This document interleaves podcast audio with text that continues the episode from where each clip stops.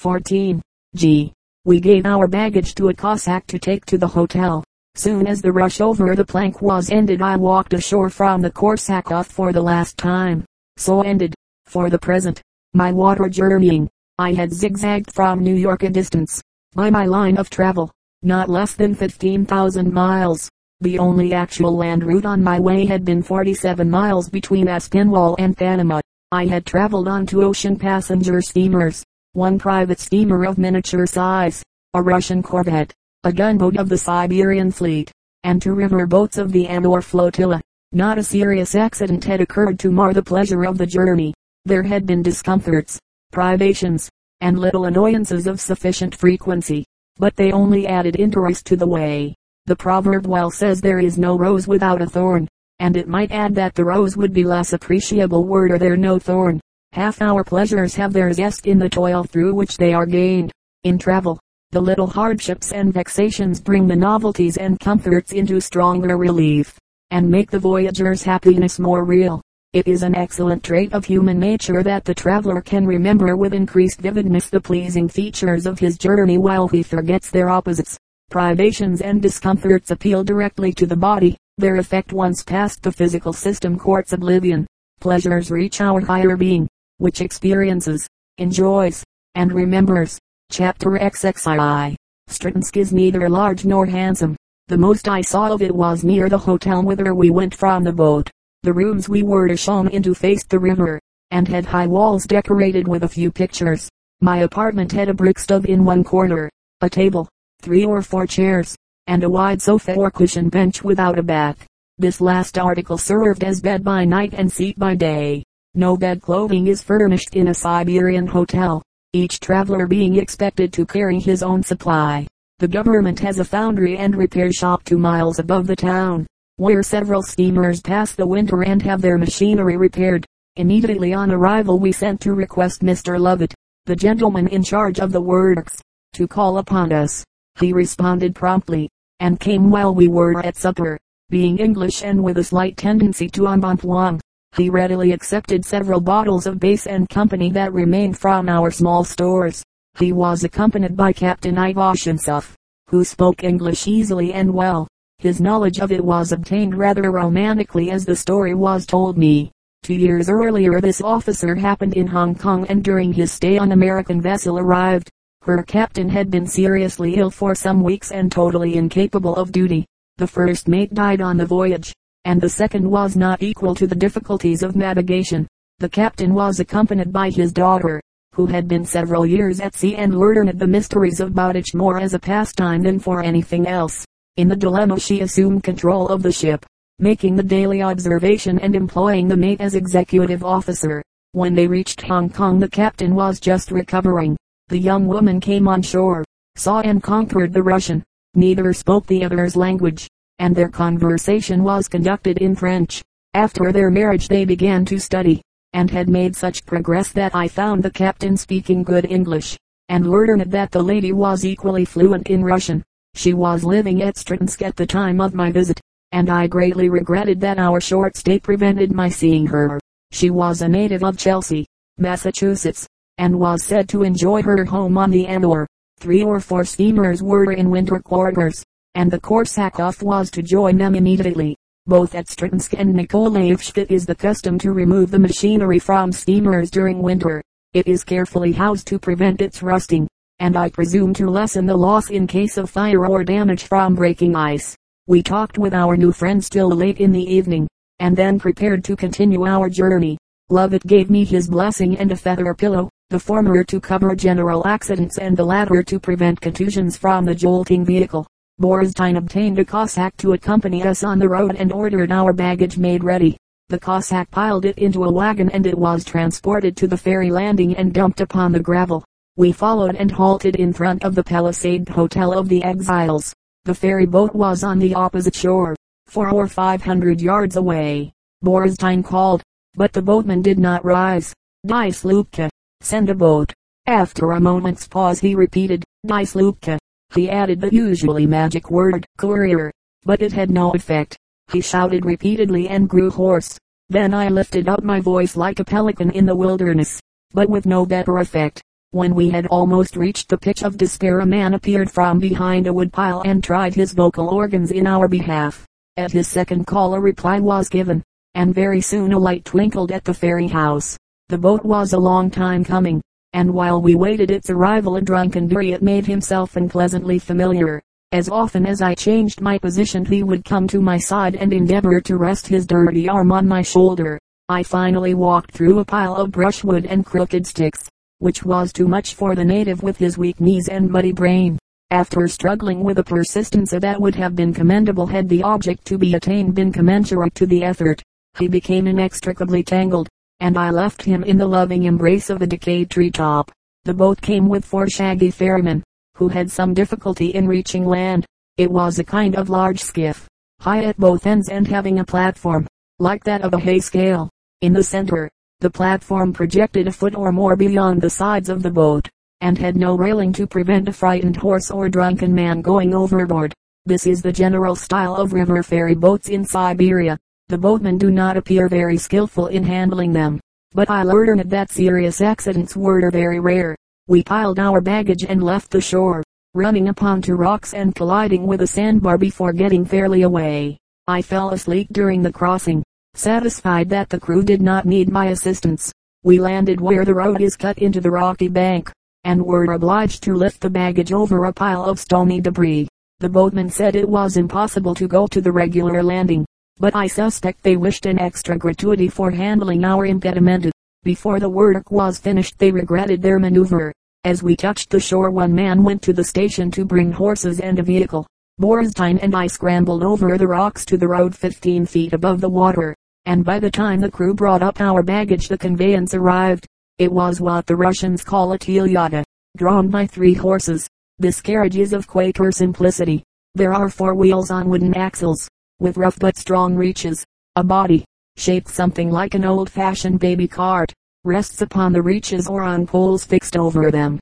The hood protects against wind and rain from behind, and the best of the vehicles have boots buttoned in front and attached to the hoods. The driver sits on the bow directly behind the shaft horse, and one part of his duty is to keep from falling off. The traveler spreads his baggage inside as evenly as possible to form a bed or cushion. Angular pieces should be discarded, as the corners are disagreeable when jolted against one's sides.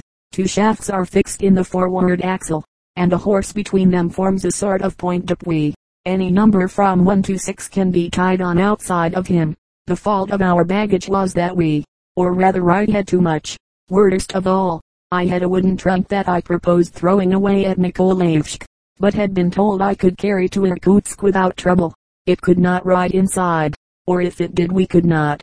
We placed the small articles in the interior of the vehicle, and tied the trunk and Borstein's chemadon on the projecting poles behind. The chemadon is in universal use among Siberian travelers, and admirably adapted to the road. It is made of soft leather, fastens with a lacing of deerskin thongs, and can be lashed nearly watertight. It will hold a great deal. I never saw one completely filled, and accommodates itself to the shape of its aggregate contents. It can be of any size up to three or four feet long and its dimensions are proportioned to each other about like those of an ordinary pocketbook. A great advantage is the absence of sharp corners and the facility of packing closely. We acted contrary to the custom of the country in tying our baggage behind. There are gentlemen of the road in Siberia as there are road agents in California. The Siberian highwaymen rarely disturb the person of a traveler, but their chief amusement is to cut away outside packages. As a precaution we mounted our Cossack on the trunk but before we went a mile he fell from his perch in spite of his utmost efforts to cling to the vehicle. After that event he rode by the driver's side. On seeing Lovett at Stretinsk my first question related to the condition of the road. Horrid, said he. The worst time to travel. There has been much rain and cold weather. You will find mud either soft or frozen most of the way to Chita. Before we started the driver brought an additional horse, and after a preliminary kick or two we took the road. For a few miles we went up and down hills along the edge of the river, where the route has been cut at much labor and expense. This was not especially bad, the worst places being at the hollows between the hills where the mud was half congealed. When we left the river we found the mud that Lovett prophesied. Quality and quantity were alike disagreeable. All roads have length more or less, ours had length, breadth, depth, and thickness.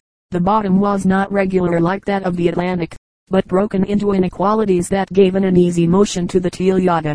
To travel in Siberia one must have a Padrochnia, or road pass, from the government authorities, stating the number of horses to which he is entitled. There are three grades of Padrochnia, the first for high officials and couriers, the second for officers on ordinary business, and the third for civilian travelers. The first and second are issued free to those entitled to receive them, and the third is purchased at the rate of half a kopeck a verst.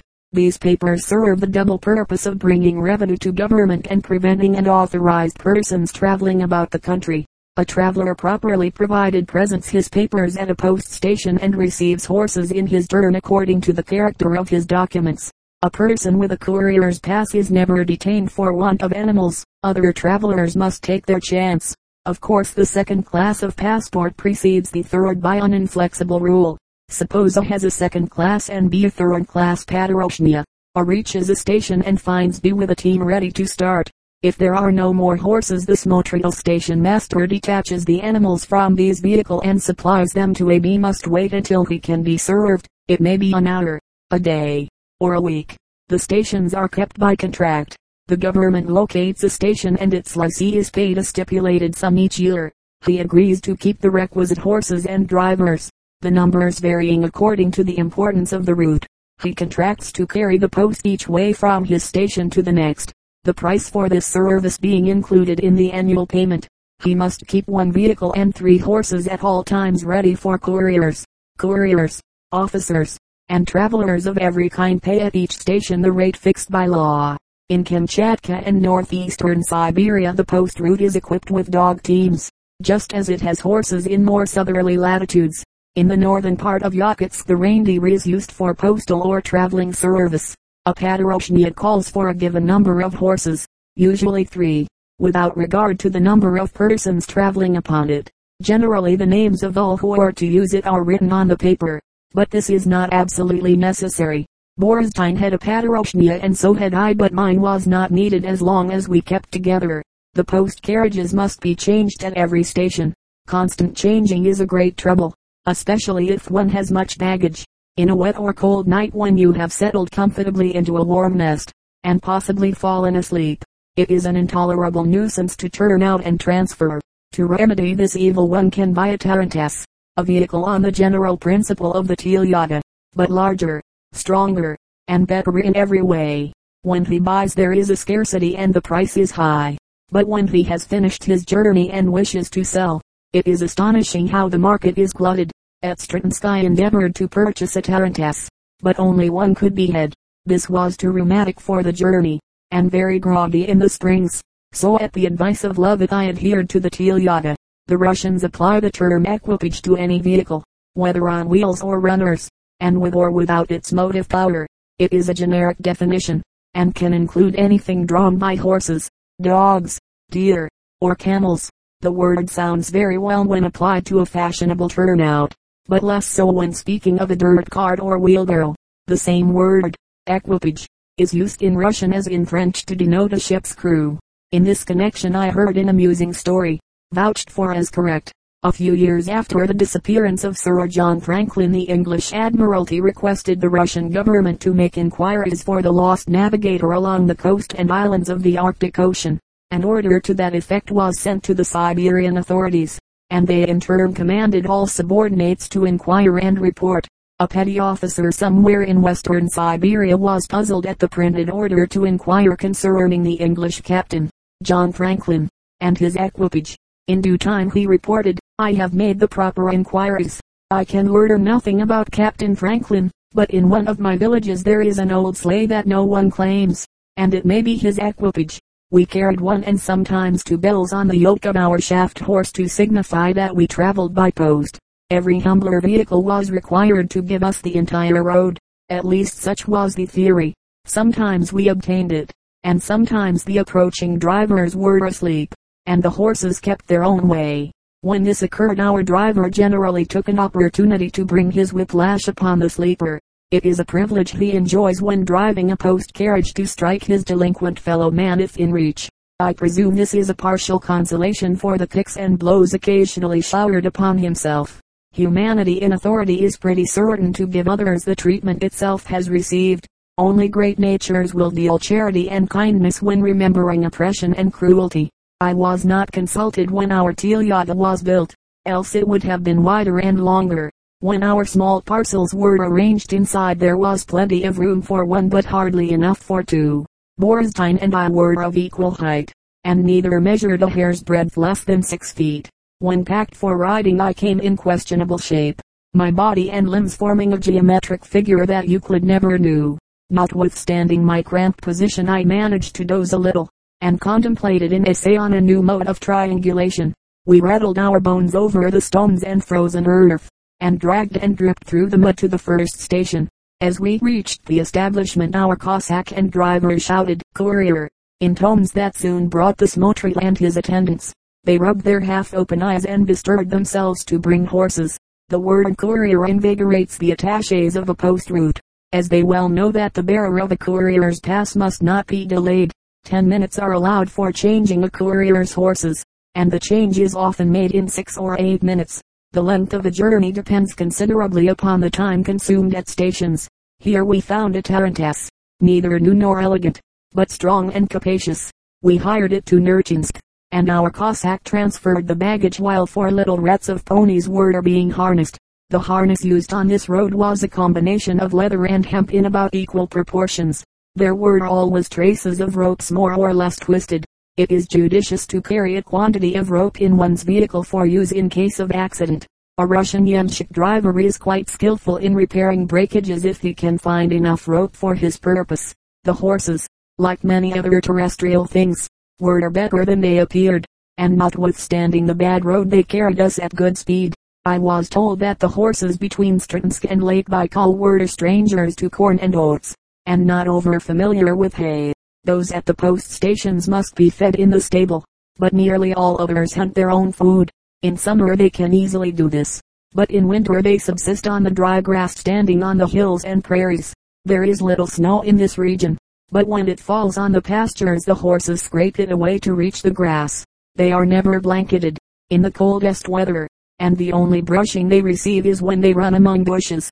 In the government of Yakuts there are many horses that find their own living in winter as in summer. They eat grass, moss, fish, bushes, and sometimes the bark of trees. Captain Wrangel tells of the great endurance of these beasts, and says that like all other animals of that region they shed their coats in the middle of summer. At the second station the Smotril sought our horses among the village peasants, as he had none of his own. He explained that a high official had passed and taken the horses usually kept for the courier. This did not satisfy Borstein, who entered complaint in the regulation book, stating the circumstances of the affair. At every station there is a book sealed to a small table and open to public inspection. An aggrieved traveler is at liberty to record a statement of his trouble. At regular intervals an officer investigates the affairs of every station. Complaints are examined, and offenses treated according to their character. This wholesome regulation keeps the station masters in proper restraint. Day had fairly opened through a dense fog when our delay ended. While we descended a long hill one of our hinder wheels parted company and took a tangent to the roadside. We were in full gallop at the time, but did not keep it up long. A pole from a neighboring fence, held by a pole from Warsaw, lifted the axle so that the wheel could be replaced. I assisted by leaving the carriage and standing at the roadside till all was ready. We had some doubts about the vehicle holding together much longer, but it behaved very well. The Tarantass is a marvel of endurance. To listen to the creaking of its joints, and observe its air of infirmity, lead to the belief that it will go to pieces within a few hours. It rattles and groans and threatens prompt analysis, but somehow it continues cohesive and preserves its identity hundreds of miles over rough roads. We were merciless to the horses as they were not ours and we were in a hurry. When the driver allowed them to lag, Borstein ejaculated Theosachel, with a great deal of emphasis and much effect. This word is like faster in English, and is learned very early in a traveler's career in Russia. I acquired it before reaching the first station on my ride, and could use it very skillfully. In the same connection are the words draw touch up, scorey hurry, and stupid go ahead. All these commands have the accent upon the last syllable, and are very easy to the vocal organs. I learned them all and often use them. But to this day I do not know the Russian word for slower. I never had occasion to employ it while in the Empire, except once when thrown down an icy slope with a heap of broken granite at its base, and at another time when a couple of pretty girls were standing by the roadside and, as I presumed, wanted to look at me. From Stretinsk to Nerchinsk, a distance of 60 miles, our road led among hills, undulating ground, meadows, and strips of steppe, or prairie, sometimes close to the river, and again several miles away. The country is evidently well adapted to agriculture, the condition of the farms and villages indicating prosperity. I saw much grain in stacks or gathered in small barns. As it was Sunday no work was in progress, and there were but few teams in motion anywhere. The roads were such that no one would travel for pleasure, and the first day of the week is not used for business journeys. From the top of a hill I looked into the wide and beautiful valley of the Nercha, which enters the Shilka from the north. On its left bank and two or three miles from its mouth is the town of Nerchinsk with five or six thousand inhabitants. Its situation is charming, and to me the view was especially pleasing, as it was the first Russian town where I saw evidences of age and wealth. The domes of its churches glistened in the sunlight that had broken through the fog and warmed the tints of the whole picture. The public buildings and many private residences had an air of solidity. Some of the merchants' houses would be no discredit to New York or London. The approach from the east is down a hill sloping toward the banks of the Nercha. We entered the gateway of Nerchinsk, and after passing some of the chief buildings drove to the house of Mr. Kaprocki, where we were received with open arms. Borstein and his acquaintance kissed affectionately, and after their greeting ended I was introduced. We unloaded from the Tarantass, piled our baggage in the hallway, and dismissed the driver with the borrowed vehicle. Almost before we were out of our wrappings the samovar was steaming, and we sat down to a comforting breakfast, with abundance of tea. And didn't we enjoy it after riding eight or ten hours over a road that would have shaken skim milk into butter? You bet we did. Chapter XXII the heaviest fortunes at Nerchinsk have been made in commerce and gold mining, principally the latter. I met one man reputed to possess three million rubles, and two others who were each put down at over a million. Mr. Kaprocki, our host, was a successful gold miner, if I may judge by what I saw. His dwelling was an edifice somewhat resembling Arlington House, but without its signs of decay. The principal rooms I entered were his library, parlor, and dining room, the first was neat and cozy, and the second elaborately fitted with furniture from St. Petersburg. Both were hung with pictures and paintings, the former bearing French imprints. His dining room was in keeping with the rest of the establishment, and I could hardly realize that I was in Siberia, 5,000 miles from the Russian capital and nearly half that distance from the Pacific Ocean. The realization was more difficult when our host named a variety of wines ready for our use.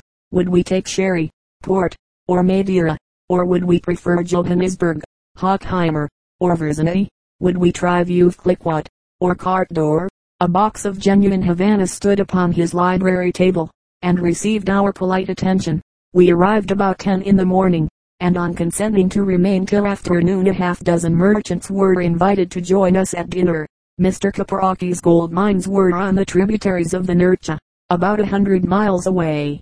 From his satisfied air in showing specimens and figures I concluded his claims were profitable. The mining season had just closed, and he was putting up his gains and losses for the year.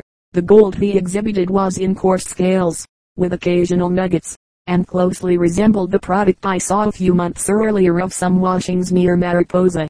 The gold on the Nercha and its tributaries is found in the sand and earth that form the bed of the streams.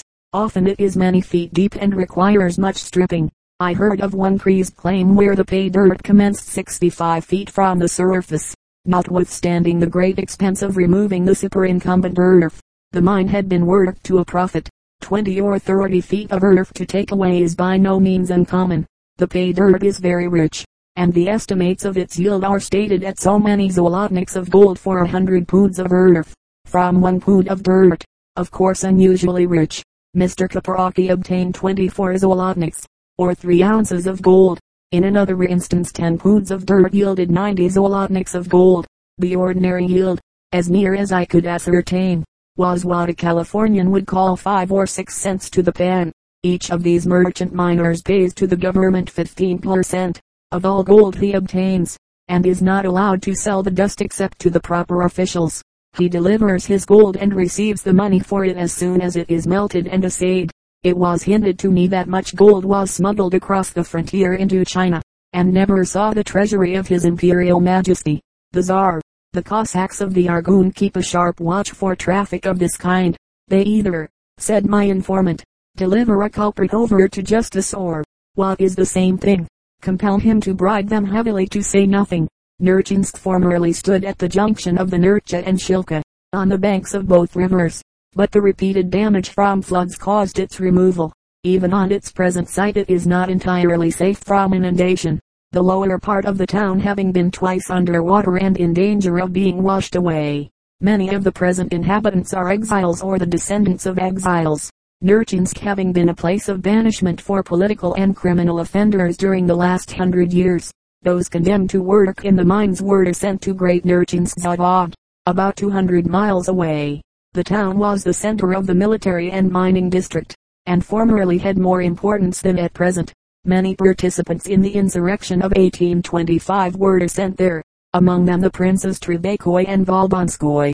After laboring in the mines and on the roads of Nerchinsk, they were sent to Chita, where they were employed in a polishing mill. In many stories about Siberian exiles, published in England and America, Nerchinsk has occupied a prominent position. As far as I could observe it is not a place of perpetual frost and snow, its summers being warm though brief. In winter it has cold winds blowing occasionally from the Yablonoi mountains down the valley of the Nercha.